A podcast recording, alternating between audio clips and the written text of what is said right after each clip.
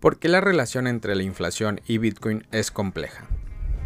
La inflación, como un invitado no deseado, se cuela en nuestras vidas económicas y afecta a todos de manera diferente. Algunos la ven como un enemigo implacable, mientras que otros encuentran oportunidad en su sombra. En un mundo inflacionario hay ganadores y perdedores.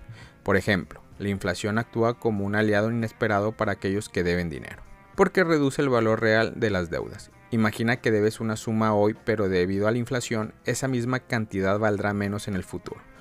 Los prestatarios, como los propietarios de viviendas con hipotecas, pueden respirar un poco más aliviados. Por otro lado, en este sentido, las empresas tienen un as bajo la manga.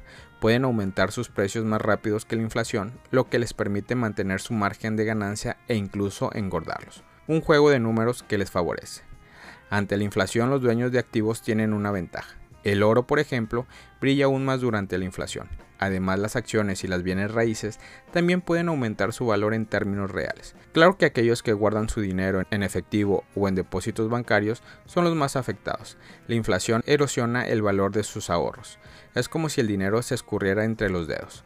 Los salarios que no se ajustan al ritmo de la inflación pierden poder adquisitivo. Es como correr en una cinta sin avanzar. Los jubilados, los rentistas y aquellos que dependen de beneficios sociales están en una posición vulnerable. La inflación puede morder sus ingresos y dificultar la vida cotidiana. En fin, la inflación no es un juego justo. Algunos ganan, otros pierden y todos estamos en el mismo tablero económico. No hay que ser un genio para saber que los más sensatos en invertir en activos en lugar de guardar el dinero debajo de un colchón. Ahora bien, la emisión y la inflación no son lo mismo. Aunque está relacionado, la emisión es la creación de nuevas monedas por parte de un banco central o un protocolo. Por ejemplo, un banco central puede emitir monedas para financiar el gasto público, estimular la economía o controlar la oferta monetaria. Sin embargo, la emisión puede tener efectos positivos o negativos, dependiendo de cómo se realice y cómo reaccione el mercado. Por otro lado, la inflación es el aumento generalizado de los precios de los bienes y servicios. Se mide mediante índices como el IPC o el PIB deflactor la inflación puede tener varias causas, como la emisión monetaria, el aumento de la demanda, los costes de producción o shock externos. Duración y distribución determinan si es positiva o negativa.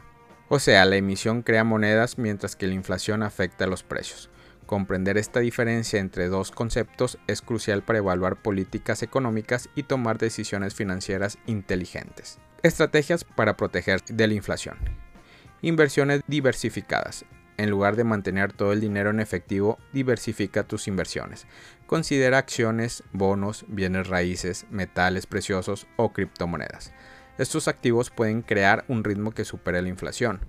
Bonos de protección contra la inflación. Algunos bonos están diseñados específicamente para protegerse contra la inflación.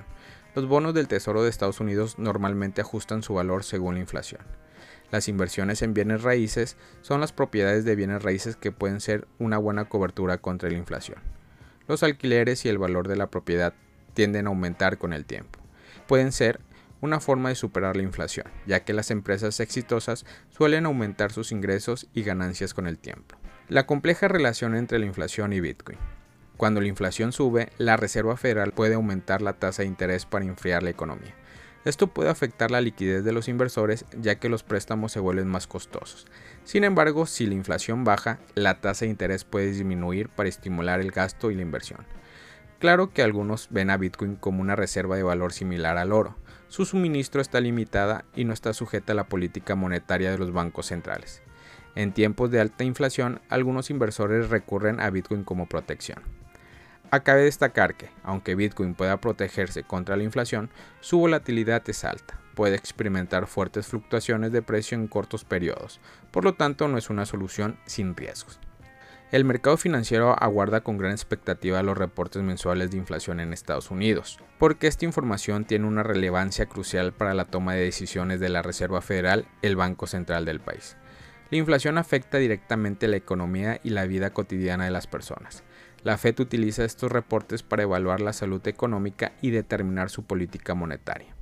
La FED tiene como objetivo mantener la inflación en un nivel estable y moderado.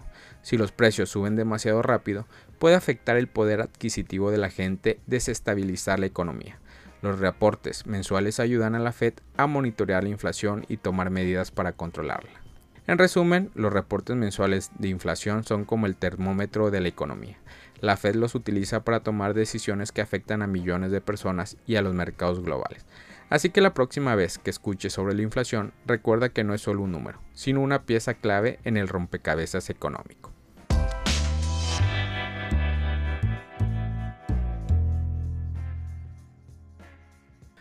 Afirman que BTC podría llegar a 69 mil dólares entre octubre y noviembre. En menos de dos meses se espera celebrar el cuarto Helvin de Bitcoin. Por tanto, la expectativa que se maneja en el espacio especulativo de la criptomoneda es inmensa, debido al impacto que puede atraer a la cotización en general. El contexto es muy diferente a los anteriores y el panorama desde el análisis fundamental es concretamente positivo tras el respaldo que el criptoactivo ha logrado conseguir estos últimos años. Por su parte, algunos avisoran que la actualidad pre-Helvin que existe ahora es tan solo una señal de lo que será después. Al día de hoy, el precio de Bitcoin rebasó por primera vez desde el 2021 los 57 mil dólares, colocando a tan solo 12 mil dólares de su máximo histórico de 69 mil, alcanzado ese mismo año.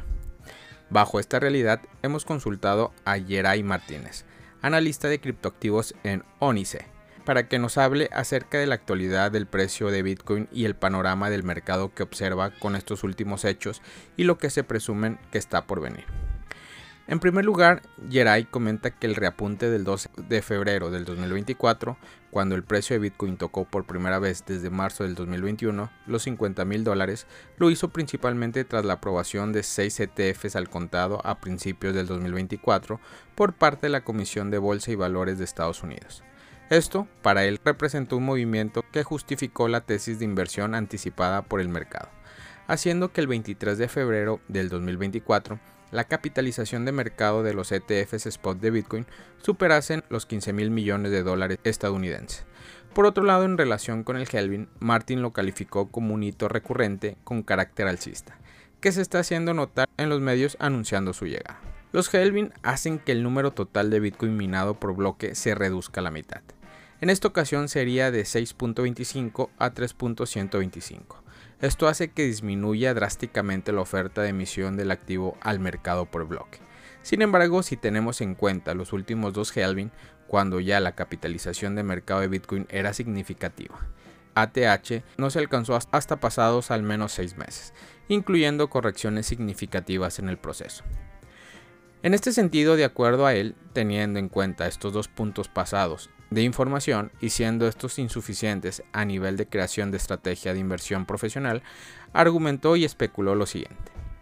En torno a los meses de octubre y noviembre se podría esperar una llegada a los máximos históricos previos cercanos a los 69 mil dólares estadounidenses.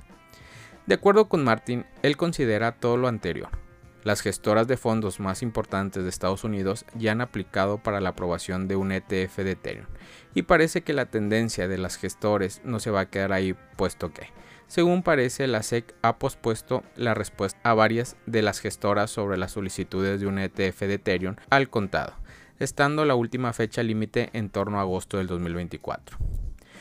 En este contexto, explicó que la tesis para el precio de Ethereum sería mucho más volátil en ambas direcciones, ya que la capitalización de mercado para Ethereum es aproximadamente un tercio de la de Bitcoin. Suponiendo que la entrada del capital de inversores profesionales sea similar, aunque anticipando que sea inferior, el hecho de que su capitalización de mercado sea tanto más baja que la de Bitcoin, su impacto en el precio de Ethereum sería mayor.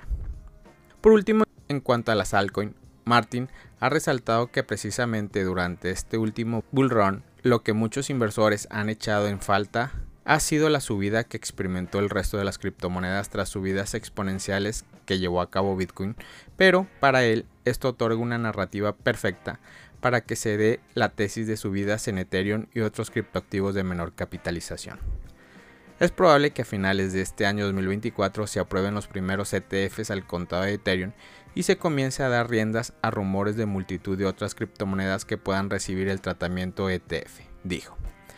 En resumen, para Martin no resulta ninguna sorpresa, ya que empresas como 21 Share o ETC Group comercializan actualmente instrumentos similares como los ETPS en criptomonedas del top 20 por capitalización de mercado y sobre la base de sus propias estrategias y criterios de elegibilidad. Basándose en la opinión de Geray Martín, analista de ONICE, una vez más se repite la creencia en criterios de opinión sobre que el precio de Bitcoin alcanzará un nuevo máximo histórico este año, y por consiguiente, con ayuda de algunos eventos positivos en el espacio criptográfico, como la llegada de un ETF de Ethereum, también lo hará algunas otras algo.